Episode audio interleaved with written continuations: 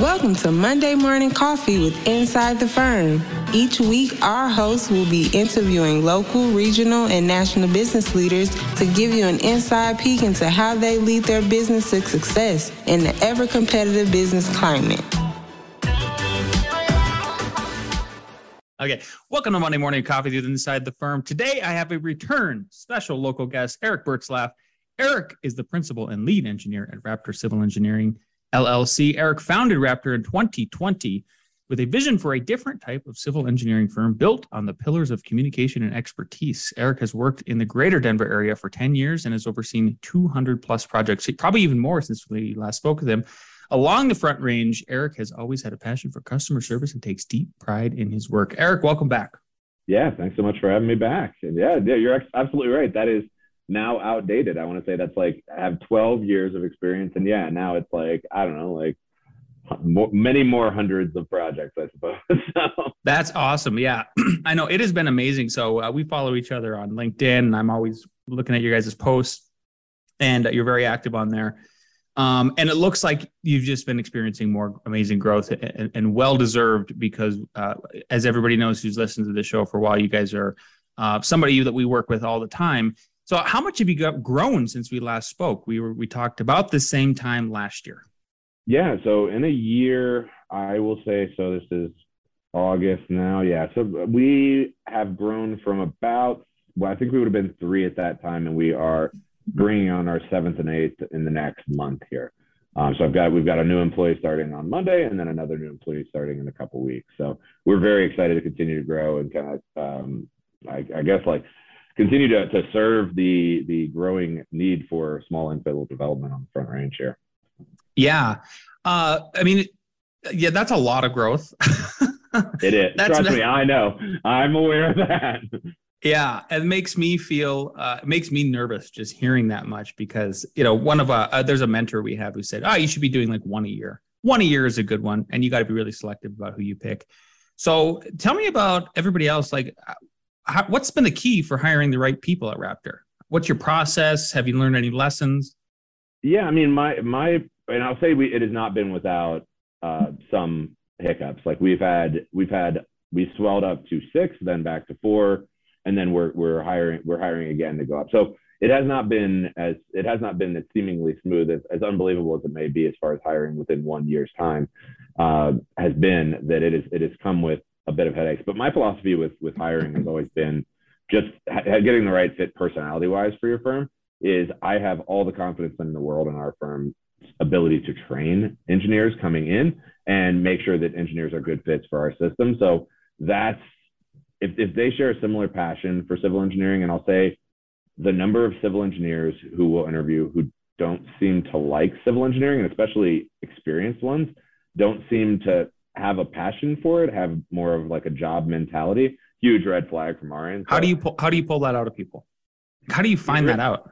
It really is. I mean, you can just sense it on somebody. If they're in there just humdrumming in the interview and they, you know, you're one of 7 of their interviews that they're just out there looking for a pay raise. It becomes apparently obvious, especially at the startup nature of this firm. It's exciting. Like we've grown a lot. And if you're not excited about joining a firm that frankly, day to day, you can be part of something that you can visibly see grow, mm-hmm. That's something that it's contagious in the interview and you can sense that. But I generally, when we're interviewing, try to keep our interview candidates a little bit off guard because I just come in really friendly, really casual, which I think is consistent with who we are and who I am.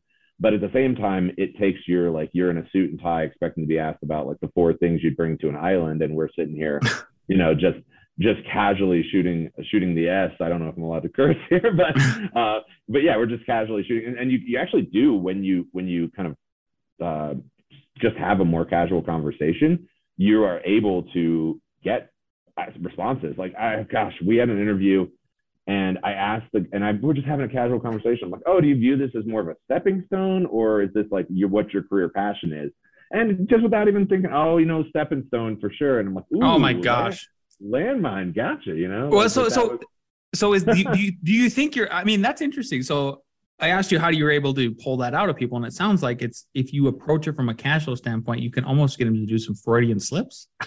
Well, more just like tell you the truth, right? It's yeah. Because you're not giving it to them in that very pointed question answer approach. You're having a conversation, and it's a lot more difficult to not be yourself in a conversation versus, please tell me about this. Very interesting. And then I take notes, look back up at you and say, ooh, what about this? And then you answer, I take notes, look back at you. It's a lot easier to keep your composure in that sense.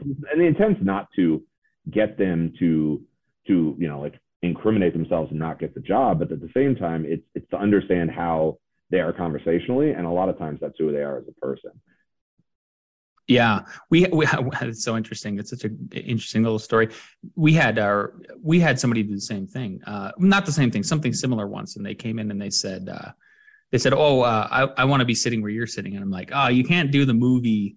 Like, you're doing the movie answer to that. And like, that's not actually what I want to hear at all. Tell us about some mistakes. That's my favorite part about interviewing folks, is I want to hear what the mistakes were so that maybe people can avoid those in the future. As far as like in hiring, or just generally in the firm as we grow? No, in the hiring. Yeah, specifically in hiring. I'd say like I had a vision for, and my wife and I talked about it, is like one of our big things is like quality control. And it's something in the industry that I think is really lacking, is especially as you grow, being able to keep your quality control. And so it was something I wanted to invest in early. And I think I got too cute.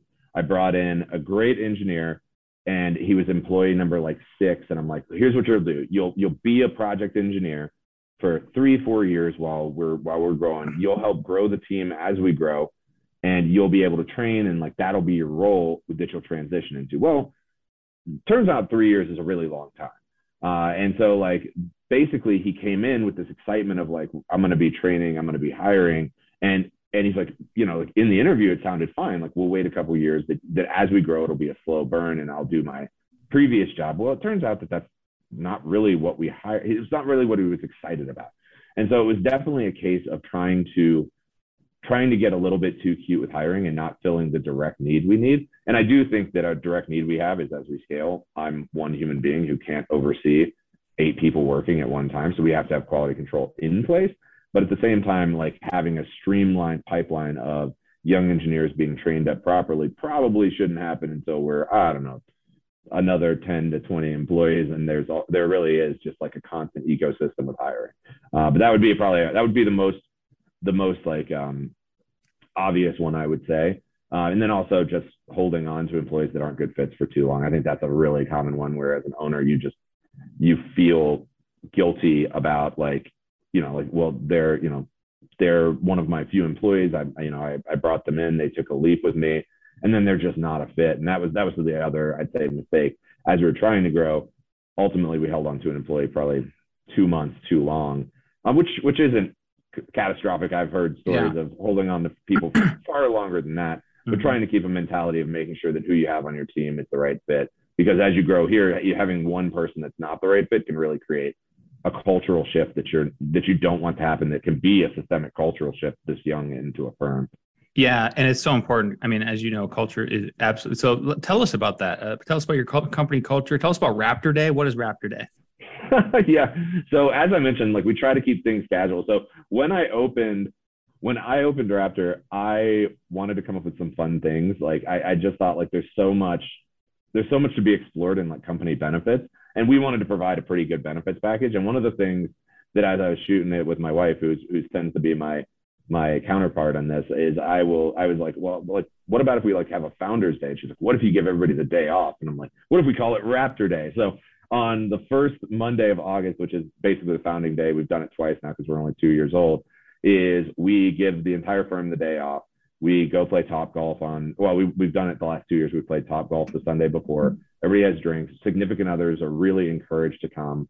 It's a day where like we just celebrate. And the way I frame it is, personally, the way I look at that day is to celebrate the successes of the year and then look forward to the year ahead. And I think that that's something, as having been in the industry for 12 years now, as you said, is those years slip by for the most part, and you don't take time you don't benchmark those appropriately. At least I didn't personally. Mm-hmm. So it's really like kind of a forced benchmark, and also it's like almost like a happy Raptor birthday, like taking that time off. But yeah, so I think that's unique. I've actually had other business owners reach out when they saw that and be like, that's genius.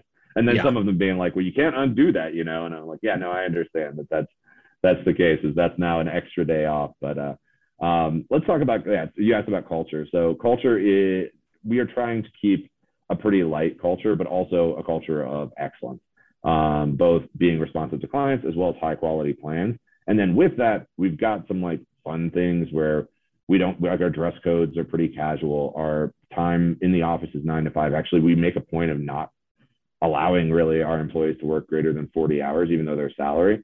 A lot of firms have the opposite approach to that. Right. And I just kind of firmly believe that burnout's a real thing. And if you force somebody to work 60 hours, it's just a matter of time till great employees walk out the door. And if you do it right, if you're properly organized, you can be profitable, very profitable, having employees work at 40 hours a week. I find that poor project management in my experiences has generally led to, we have to deal with this fire, which leads to another 20 hours of work. And so like our Fridays are super fun. That's probably the way I'd put the cultural question to like the test there is like, the other day our employees unknown to me had Country Friday and everybody showed up in boots and I love it. I love awesome. That so much. And then like we have we started a tradition with our third employee. He loves Raising Cane's chicken tenders. Yeah. And we every Friday go out to Raising Cane's. And now we used to all fit in the car, pile and go. Now that we're 8, obviously we have somebody run up and grab it, but we've continued that. Like the company pays for that. And it's like, it's a lot of fun. Everybody looks forward to that. So we've got things like that that are the culturally a lot of fun, that feel very different than like a typical civil engineering firm, I'd say. Yeah. In your experience, and without naming names, obviously, in like the other firms you work for, I mean, was there anything even close to what you're describing? There were actually, to give credit to like my previous employer, they were really good at like providing these things. It was just, the problem was they weren't always convenient, where we would have days where like you would shut down on Friday and all the staff are like, but you didn't, like, we have all these deadlines on Friday. So you'd have like this office party happening with people like with their headphones on grinding. And I'm like, that feels bad. So like trying to thread the needle of providing a fun culture while not, you know, like it feels bad to be working your ass off and have four of your coworkers next to you playing ping pong for an hour, right? Like that feels pretty bad. So it's definitely threading the needle of like fun without necessarily creating a situation where your excellent employees feel like they're being taken advantage of. Sure. Yeah. I think that's spot on. But I do think that right now, like the cultural, like every firm is trying to have like work-life balance and like a cool culture. And I think we do a really good job of pulling that off. But I think those are buzzwords right now that are everywhere in these interviews. And like, I think that these candidates show up to these jobs like day 2 and they're like, this is not what I was told, or it's far more chaotic than it was led on to believe. Yeah. Everybody's got their own opinion exactly about how fun it is or not. I think depending on the staff level and everything, that's a great point. Yep. What do you guys think you guys are doing right and other civil engineers are doing wrong? I mean, you joked before we came on air here that, oh man, I haven't talked to you forever. We talked, I think, twice yesterday, and did before that 3 times. Because we have so many projects with you guys right now. I'm hearing from the development side, obviously, that they say, well, Eric picks up the phone. And then that's my same thing too, is I say, well, Eric picks up the phone. I mean, it's just way, and everybody, I mean, and when I say Eric, I'm kind of using it in the plurality of your entire staff, but that's my perspective of what you guys are doing right, is you're just simple picking up the phone almost immediately. What do you guys think? What do you think you're doing right? I mean, I think that's a huge part of it. I think that I think being personable and I did have, and I mentioned it early in the interview here, is I had an architect tell me that he felt like out of all the civil engineers he works with, that other civil engineers seem burned out and they don't seem they seem like they're just day to day chugging along. And they don't actually seem, and what he said to me that stood out, and I've been kind of like exploring the thought, is like, it doesn't seem like they actually enjoy being civil engineers anymore. Yeah. And it seems like the passion for actually good design has kind of been lost into into burnout or into whatever it may be after, you know, 10, 12 years of business. Maybe we'll get there. I'm hopeful not. But I do think the communication is huge. And I'll say, like, last time I was on the pod, I was like, we respond within 24 hours. I pick up the phone immediately. I do this. And I'm like, yeah, as we're getting to 8 employees and like 200 jobs a year. Yeah. It's not going to be as fast now. And like, it's definitely gotten to the point where like responding within 24 hours of has become kind of the norm of what's possible. Respond when I can, but still within 24 hours. But it's something that making sure that you're not running away from communication, because I do think that the instinct sometimes is to say, oh, I just can't do this right now. I'm not going to pick up the phone. And then that turns into a voicemail that turns into you calling them back, turns into them calling you back, turns into you calling them back. And you've just wasted a lot more time, 3 times the amount of time that if you just pick up the phone, had the conversation, typed up the quick email, sent it out. And so, and then not on top of that, not only did you save yourself time, you also managed to actually make the client happy. And for the most part, if you can get a contract into a client's hand and you talk to them quickly, many times you end up with a signed contract like immediately. It's like we moved our contracts over to DocuSign, and that's like so easy that they can do it from their phone that if they're feeling good in that moment, like you end up with a signed contract within like 45 minutes of sending it off, which has just been awesome. And I think that that's another really important thing, and it's been a huge part of our success as well. On top of obviously being able to back it up with an awesome product and awesome communication, and knowing all of these, the experience we have with all these jurisdictions on small infill stuff is I've probably got an example for every project type that somebody out there in the Front Range is thinking of doing. Like one of our projects that we had, like I think that the developer very quickly realized like, oh, wow, they've actually like done this exact project before. And that's a good feeling for a developer. And that's when they have their next project, they pick up the phone and they're like, do you have, you know, and we answer it obviously. And then we likely have some type of example from there too. Do you think that's your specialty at this point? The smaller little infill stuff, the hard to do? Certainly that's the bread and butter we have right now. And I don't know, like I always, you know, calling it smaller stuff is we do and granted, like our specialty is probably projects under, well, I'd say like the majority of our work is under an acre, with the vast majority of our work being under 5 acres of total development. That is certainly our bread and butter right now. I don't know that we'll stay there forever. I think as we continue to grow, there's a natural evolution that occurs there. But it's been something that we are very, very good at. I don't think there's anybody right now doing as many SDPs in the city of Denver, for example. I don't think, I had one of the city engineers at Lakewood tell me I must be the single greatest salesperson because we're on every project. That we have these, that's a true story for sure, apparently. In the back, in the wings, they keep laughing that we're on everything. But yeah, that project type specifically in the Denver market is a really popular type, because the way that the lots are broken out, they're not huge, complicated pieces to take down. They're almost like developer light to some extent, where you can be an inexperienced developer. The buy-in is low enough to where you don't have to have a $40 million, you know, group behind you to purchase the land and pull the trigger on the, you know, a huge conglomerate, like huge set of buildings and things like that. Like I'm thinking about the DC area, for example. Like that's a great example of a very like, the buy-in to do development in the city of Washington, D.C. is significantly higher than that in Denver. And so we serve an awesome like niche within this community. I think that there are just not that many good civils that live in the space that we live in. Yeah, it's a good spot to be in. I agree. And there's so much opportunity, like you said. I mean, we're working on a couple of those with you. Sales, you mentioned that, and that was going to be my next question before you even mentioned the word was, a lot of it's word of mouth, right? But I mean, are you doing anything else to get the word out there, or is the work just speaking for itself at this point? Certainly I would love to be doing a little bit more. We've done really good work on our website and our web presence. I think that you mentioned like LinkedIn being popular. Like I did have another civil engineer ask me like point blank, like, how are you, like, who's running that for you? I'm like, I'm doing that. He's like, how are you doing that? I'm like, it's in my free time. I'm, you know, posting projects, pictures, updates, things like that from the company page. So I think the social media presence has been much better, I'd say, for recruiting staff than it has been for recruiting clients.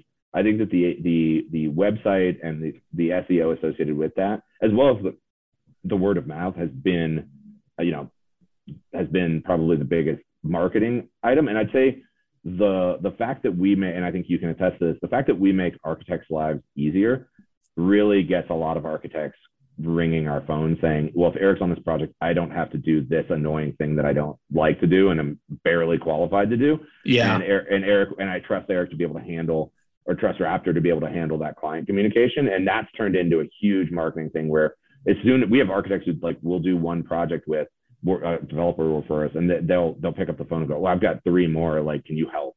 And we're able to provide that. I think that's been another marketing thing. But I would love to, like, I don't know, like start focusing a little bit more on like different marketing types. But I think that right now, admittedly, we're very busy, and I don't think that we want to bite off more than we can chew, because hiring is not easy, as you probably know. Yeah. So we'll be, our growth has been high, but I think that the reason the growth seems so steep is because I should have opened this firm with 4 or 5 people.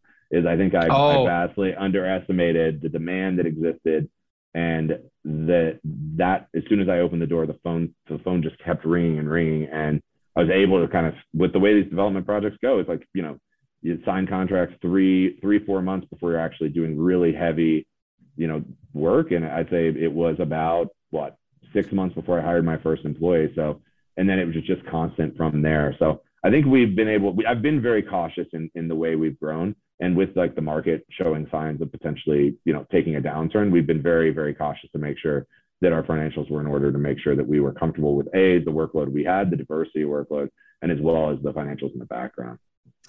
Economy, you just kind of touched on that too. And that's always something, it seems like you and I talk about at least once a month when we have a conversation. It's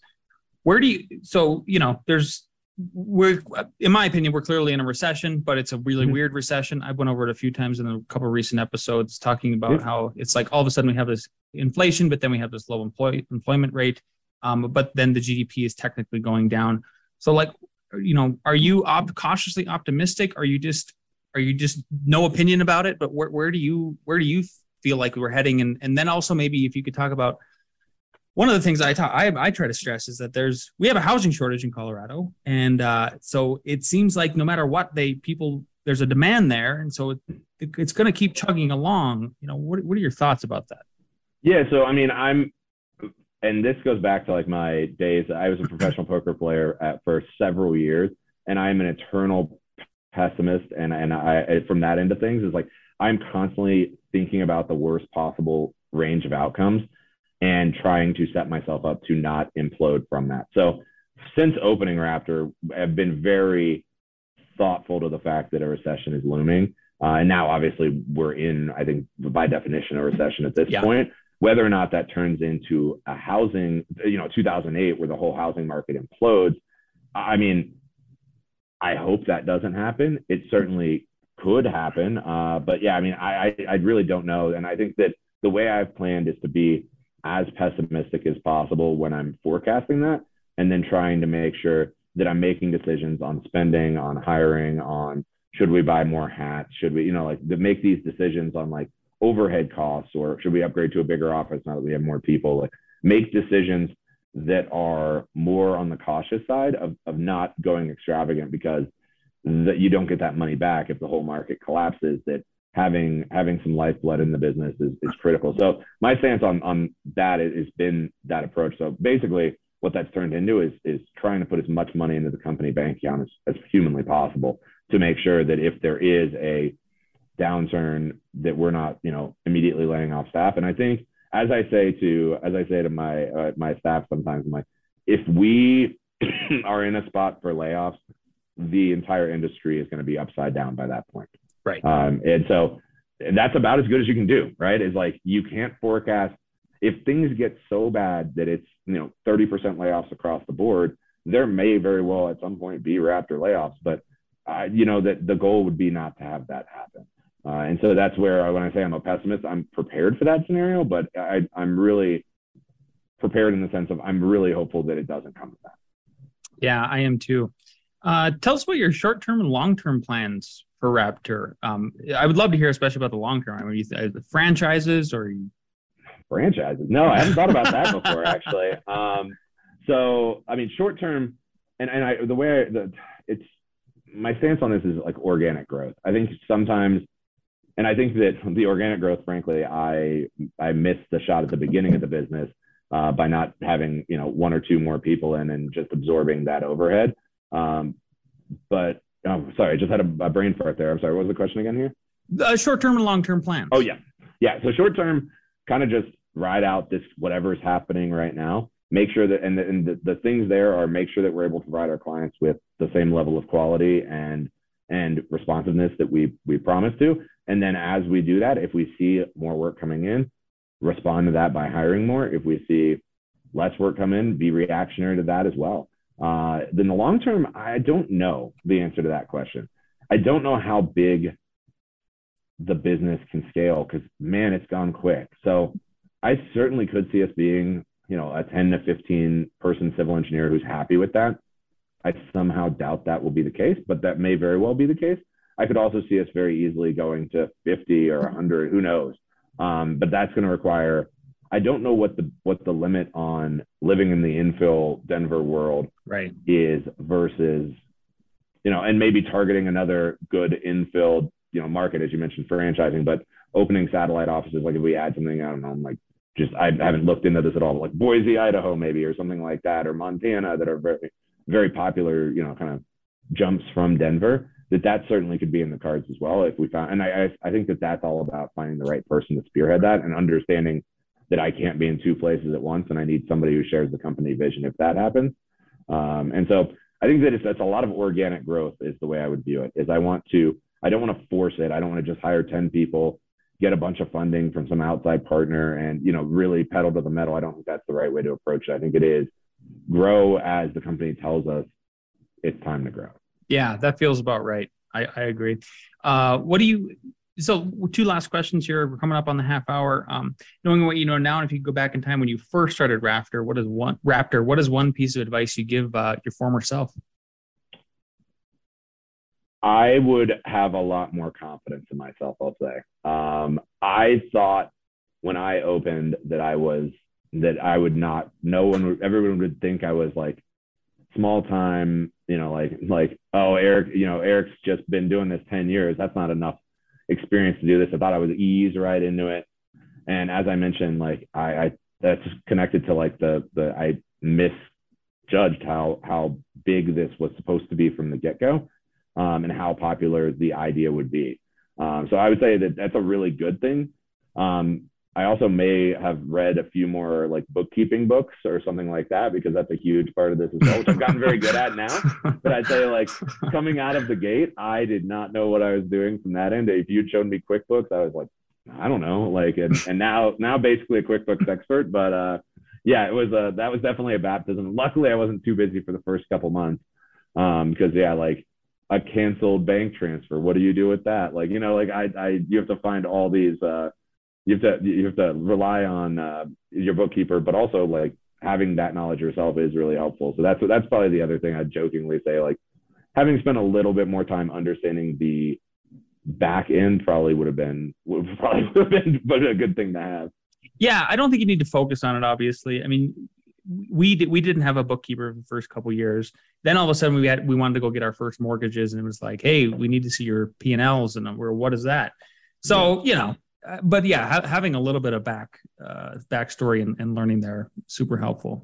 Yeah. And I'd say also like, and I know we're up against it, but like that confidence, if you are if you're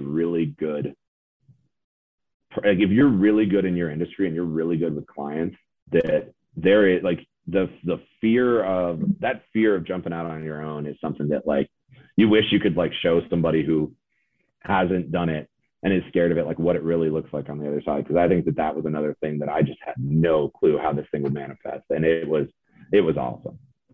Yeah, absolutely. Jump right in, you'll breaststroke confidently. There you go. Yeah, yeah. Well, get your house in order, then dive in. Eric, this has been fantastic. Tell us where can people find and follow you and follow your firm's work. Yeah, sure. So you can find our website, raptor-civil.com. You can find me, Eric Bertzlaff, on LinkedIn. You can also follow Raptor Civil on LinkedIn. We also have an Instagram account, I think it's just Raptor Civil, actually. I think that's all I've got as far as places to find me. But yeah, I'm always open to connections on LinkedIn. Would love to, always open to talking to other like-minded professionals. And really, I mean, especially the small development community and small consultant community is really a bit like a family. And it's like everybody knows everyone. So yeah. It is something that getting to know this industry is awesome. Yeah, truly. Eric, thanks so much for being on the show. We appreciate your time. Absolutely.